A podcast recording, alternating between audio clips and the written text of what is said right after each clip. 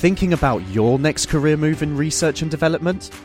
Then it's time to make your move to the UK. The nation that's investing 20 billion pounds in R&D over the next 2 years. The nation that's home to 4 of the world's top research universities. The nation where great talent comes together.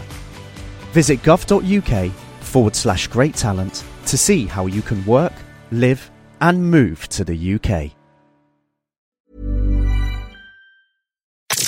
You're listening to a podcast from 702 and Cape Talk. 702 and Cape Talk. The Naked Scientist. The Naked Scientist, Chris Smith, is back with us this week, and we have just opened our lines taking your science questions. Chris, how are you doing? Good morning. I'm very well, thank you very much. And it's a fine sunny day. Uh, and actually, you've caught me on a boat. Where are you on a boat? this week? Where are you on a boat? Well, uh, I'm actually on the Norfolk Broads. So if you imagine a map of England, the bottom half, the right half of the bottom half, that's Yep. Norfolk. Yeah. And there's a whole load of interconnected waterways and big open patches of water, which which actually date back hundreds of years to a time when the locals used to do two things. They used to cut reeds for thatching houses, but also the ground is very peat rich. Yeah. So they used to dig the peat out of the ground and then dry it and use it for fuel because peat is one step removed from coal. Yeah. It's got a lot of carbon in it, so you can burn it. And uh, and so eventually all these workings flooded out, and now we have this beautiful interconnected system of waterways and, and lakes, effectively, that you could you can go and uh, drive boats around. It- It's absolutely huge. So I've had a, a beautiful week here doing that. I'm glad to hear you are telling us about boats and peat and so on, but I don't believe you about sunny weather in Norfolk. Um, so let me let me uh, ask you. Um, we've got some questions. I've got Ray from Pretoria. Hello, Ray. Ask Dr. Hello, Chris what you you? like. I'm great. Dr. Chris will answer. All right. Um, my question was, I was reading in a magazine yesterday, um, I can't recall the title of the magazine, um, that they're working on a system of of um, smart homes in which they'll be able to charge electronic devices through wireless means. My question for uh, the next scientist is, how how they do that? What is the you know what would the mechanics be? What mechanics would be involved in wirelessly charging electronic devices? Uh, Chris, yes, that's your because one of the big constraints about electronic devices perennially, you know, since we started to embrace the digital revolution and, and the mobile revolution, which actually goes back 20 or 30 years, one of the big problems is the power supply. Because the phones that we're using have such powerful processors in them that they consume enormous amounts of energy. And one of the big problems is providing enough energy, so you need batteries. And obviously, the battery determines the shape and size of the device. And to have more powerful devices, we need more batteries that are more powerful. Same with cars. So people are looking at other alternatives. Can we make ways of transmitting energy which doesn't involve a wire, which is inconvenient and tethers you to something, or a battery which dictates the size and shape and form- performance of your gadget? Unfortunately, it's not trivial to transmit energy in this way.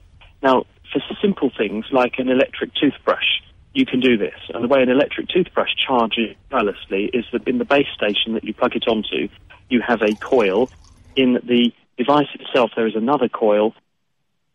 Mains electricity passing through the first coil induces, because it's alternating current, produces a changing magnetic field, and this is felt by the field in the device, like the toothbrush. And if you put a piece of wire in a changing magnetic field, the electrons in the wire will try to move in sympathy, and you get an electric current flowing in the secondary windings of the coil. The thing is, though, these fields, which are effectively are using a magnetic field, a changing magnetic field to convey energy, they don't transmit over long distances. And in fact, they follow what we call an inverse square law. So if you double the distance, you go from one meter to two meters away, then you get one over two squared, which is a quarter of the energy, and so on and so forth. So very quickly, the amount of energy, the energy density drops off, and it becomes a very inefficient way to transmit energy.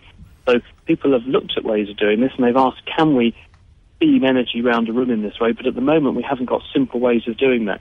One quite clever way that technologists are looking at is to say, well, can we make devices that are so energy efficient, that use so little energy that they can in fact extract energy from the environment itself? And one of the biggest chip design companies in the world, ARM, they're actually based in Cambridge, and they have their chips are in 99 plus percent of the mobile devices in the world. One of the approaches they are taking is to design systems which can use effectively the piezoelectric effect, where when you squeeze a crystal, you put some energy in and it then releases or relinquishes some electrons that you can do some work with. Well, they're designing systems where just the bashing of, of air molecules against a surface is enough to release a bit of energy that can be used to power very, very low, low power electronics. And that might be an alternative, but we're certainly not at the stage yet where we can do away with wires, I'm afraid. Um, Chris Smith, the naked scientist. Um, I've got Avi in Bryanston. Avi, your question to Chris. Hi, Chris. I was just wondering, why do people have different colored irises, and is there any advantages for, uh, you know, a lighter color to a darker color? Right. So why do we all have different coloured eyes?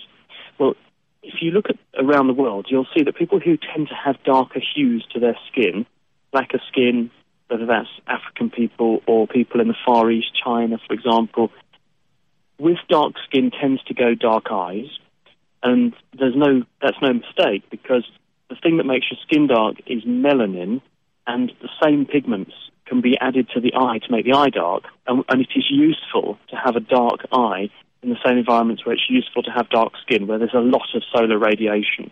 So that's probably a natural course of evolution. For people with blue eyes, like me, what's happened there is that the eye, the iris, has a system of genes which don't work properly to add the black colour to the eye, so it looks blue because you haven't got any of the pigments being added. And this has evolved in the population because people didn't need to have dark eyes anymore.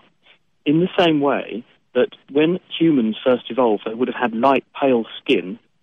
They evolved in Africa, and because there's a lot of sun in Africa, they would have then had to evolve dark skin because the sunlight damages folic acid in the skin, and folic acid is needed to have healthy babies because if you have low levels of folic acid, you have problems with dividing cells Oh. and you have neural tube defects like spina bifida. Mm, okay.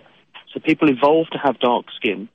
When people then ev- left Africa 55, 60,000 years ago and populated the rest of the world, the pressure of the having to have dark skin for sunlight reasons was removed because there's not as much sunshine in other parts of the world all the time. And so therefore people then had the problem of they didn't have enough vitamin D because you make vitamin D in your skin. So people then had to evolve to go back to having paler skin again and then the advantage of having dark eyes is also lost. And so, as a result, other eye colours begin to evolve, and that's why you tend to see in people who have paler skin other sorts of eye colours other than just dark, sort of browny black pigmented eyes. And blue is, is one part of that spectrum, but greens and other hues of brown are possible too. And there are lots and lots of genes which are involved in adding those colours to the eye, and you need to have almost none of them working the way that they do in someone with black eyes in order to have blue eyes and so we see a mixture of the combinations and additions of all of those genes in, in the people you see around the world, but it's largely driven by that exodus out of Africa 50, 60,000 years ago and a lack of sunshine in places like where I live. Thank you, Avi. Tasnim, salam. We take your question to the naked scientist after this. 702 and Cape Talk. The Naked Scientist. Taking your calls to the naked scientist. Tasnim, what is your question for Chris? Hi, uh, morning. My question is, I've read uh, quite a few times this um, thing going, uh, emails going around where you shouldn't uh, drink from plastic bottle live in the car because it's cause of a cancer. Uh, part of the reason we get cancer is because of drinking from those plastic bottles. So then, if that is the case, why are we sold water in a plastic bottle, and what is the difference? Because I'm very conscious about recycling, so I prefer sometimes just use that water bottle that I bought and just pull it up and use it. Is there really any truth to that? Hello. Well, you're right that it's certainly a ubiquitous phenomenon that water is sold often in plastic bottles, and the reason for using plastic is that it's very cheap to manufacture, it's very light, and so the weight of the product, the water, is, not paradoxically less than the weight of the thing it's carried around in, because that's the problem with glass. It takes a lot of energy to make glass, it takes a lot of energy to, to transport glass, and glass is fragile, so it can break. The problem with plastic is that you have to add chemicals to plastic in order to give it the properties that you want to make it nice and flexible and bendy and feel smooth. And those are called plasticizers. And one of the concerns is that those chemicals, those plasticizers, can leach out of the plastic and they get into the thing that is the product inside the plastic bottle. And you may have noticed that over time, if you keep reusing a plastic bottle, eventually it loses its nice springiness and it becomes brittle.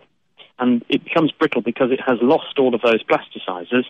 That's because you've drunk them all. Now, whether or not they cause cancer, we don't know the answer to this. Uh, big trials are going on. People are looking at this sort of thing. There's certainly evidence linking some of the chemicals that have been used in the past to things like cancer, but there's no clear consensus at the moment. So effectively, we're doing a huge human experiment where there is evidence that uh, it may be linked to health problems. Is that some of these plasticizers can look like hormones in the body because the molecules are a similar shape, they can lock on to the same things that hormones lock onto in our body to send signals to different tissues. And as a result, they can fool parts of the body into thinking they're seeing certain hormones that aren't really there. And this is a concern, and people are worried about this with particularly reference to baby foods, baby bottles, and also when it gets into the environment, because when we throw these things away, they go into waterways, and they may have effects on animals like fish and make them change sex or lose their fertility. They may do the same thing in humans. At the moment, we don't know for sure. People are certainly concerned about this. Thank, thank you, Tasnim. Um, David from Pretoria, your question for the Naked Scientist. Yes, hi. Um, my question is um, the the lines that we have in the palms of our hand. What purpose do they serve? Um, first of all, but um, I've heard somebody saying that um, they can actually be used to determine paternity. Is there any truth to that? Um, thanks. I'll listen on the radio. So, lines on the palm of your hand, what do they mean? Why are they there? And is there any truth in them being able to tell us about what might happen to us in future? Well, the, the reason they happen, they're skin folds. They're different in everybody in the in the sense that everybody's fingerprints look a bit different, and uh, and that's because they're, they're formed by a random process of how cells organise themselves when you're growing as a baby. They, they, the only relevance they have is they are points of stress across your hand. They're a reserve of skin. The skin is thrown into thicker folds there so that when you flex or, or extend your hand, you have skin that you can stretch out and pack back together. This uh, has another function as well, which is it improves grip. And there's some evidence that uh, you have things like fingerprints and lines on your hands because actually it works a bit like the tread on a tyre on a wet road. It enables water to be channeled away from the, the, the, grip surfaces of your fingers, which means even when you get wet or sweaty, you can still hold on to things well. Um, and so that's what we think those lines are all about, both on the palm, but also down your fingers and on your fingertips and on your toes. Yeah, Riyadh, uh, I want. I hope you're going to ask uh, Chris. Uh, Chris. I hope you're going to. Riyadh, I hope you're going to ask Chris about uh, what makes politicians stupid. Yes. uh, I wanted to find out with regards to, well, Chris was speaking about uh, your eye color and how it has changed uh, with different environments. Um, does your hair have the same thing to do with that? Like, uh, you see, African people have uh, more curly hair, and European have hair, uh, Europeans have straighter hair. Does that have to do with uh, your environment as well? Yes, absolutely. And um, the if you look at the stereotypical African hair, which is curly, then what it achieves by being curly like that is it forms a very compact, very dense layer, which when you're walking around under the noonday sun would be, would put enormous amounts of sun's both heat and radiation onto the top of the head. The curliness of the hair means that you get a very good barrier protecting the top of the head against the sun, uh, both a thermal one and a, a light barrier. And that advantage also is lost when one goes out of Africa and so therefore there was less selection pressure on keeping the genes in the population that makes hair curly, and so as a result, people in sort of Europeans tended to have less curly hair. The interesting one is if you look at Aborigines in Australia, they have very very dark skin, and they when they got to Australia something like 40, 50,000 years ago, they were some of the first emigres from Africa. They headed straight east and then south down into Australia, and they actually have relatively straight hair. So it's interesting that those changes that occurred and, and led to the hair becoming less curly, it seems to have occurred fairly promptly. So there's clearly a strong advantage to having curly hair if you if you live in Africa. But then it's lost fairly easily. But the Aborigines, despite 50,000 years of breeding in, in Australia in an isolated way, they haven't they haven't really evolved to have that curly hair. They just have very thick black hair instead. Rene from uh, Ronnie from Pretoria. Hi, good morning, guys. Uh, thanks for taking my call. I have a question regarding the South African gas uh, installation regulations uh, currently. Uh, I'm busy with the hub installation and uh, I need compliance, the compliance. I need to be compliant to the regulations. And I find it very uh, strange that uh, for outside installation, it, the gas bottle cannot be placed within so many meters of a door, of a window, of an electrical switch, and even a stormwater drain. I understand safety and I, I adhere to safety regulations, you know. I want to be uh, compliant as well.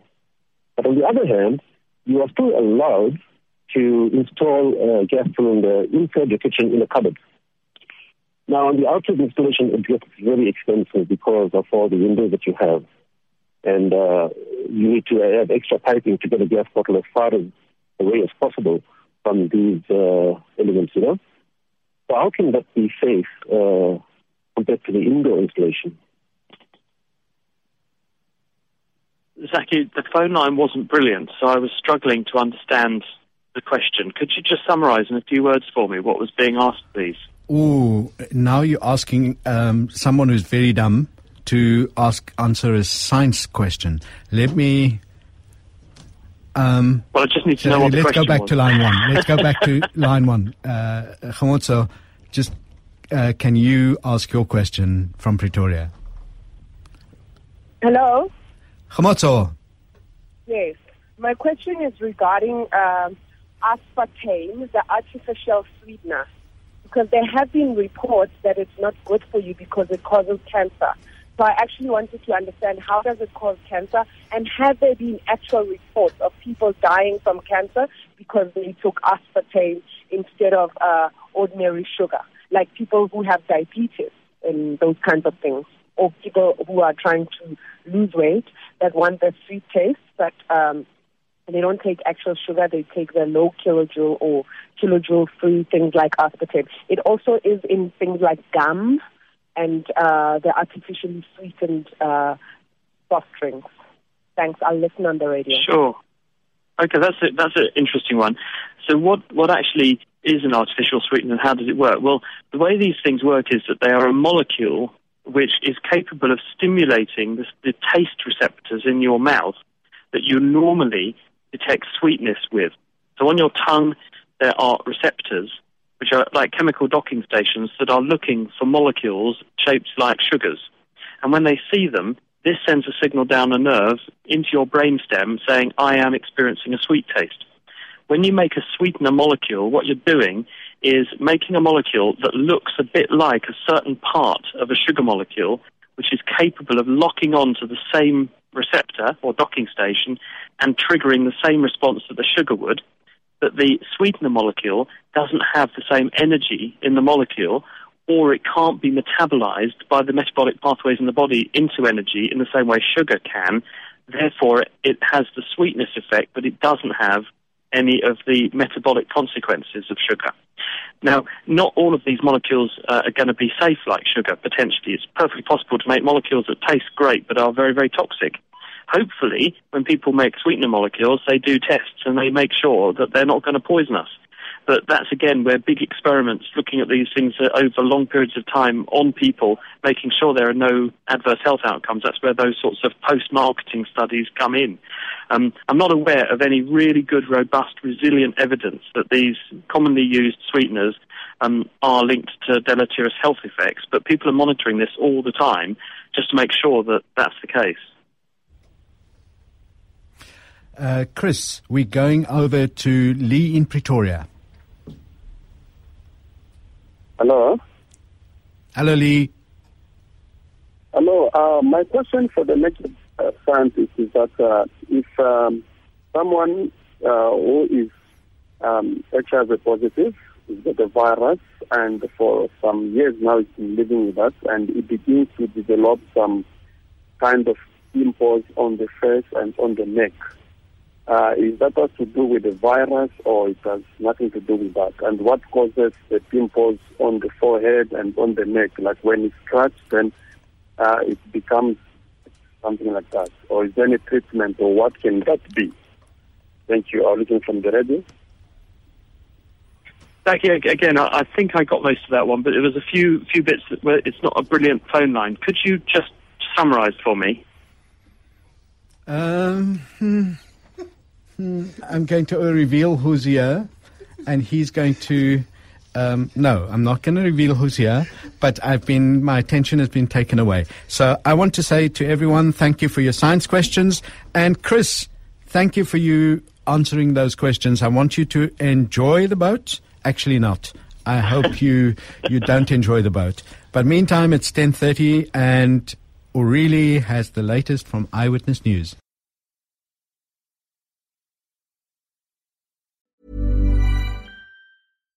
Thinking about your next career move in research and development? Then it's time to make your move to the UK. The nation that's investing 20 billion pounds in R&D over the next 2 years. The nation that's home to 4 of the world's top research universities. The nation where great talent comes together. Visit gov.uk forward slash great talent to see how you can work, live, and move to the UK.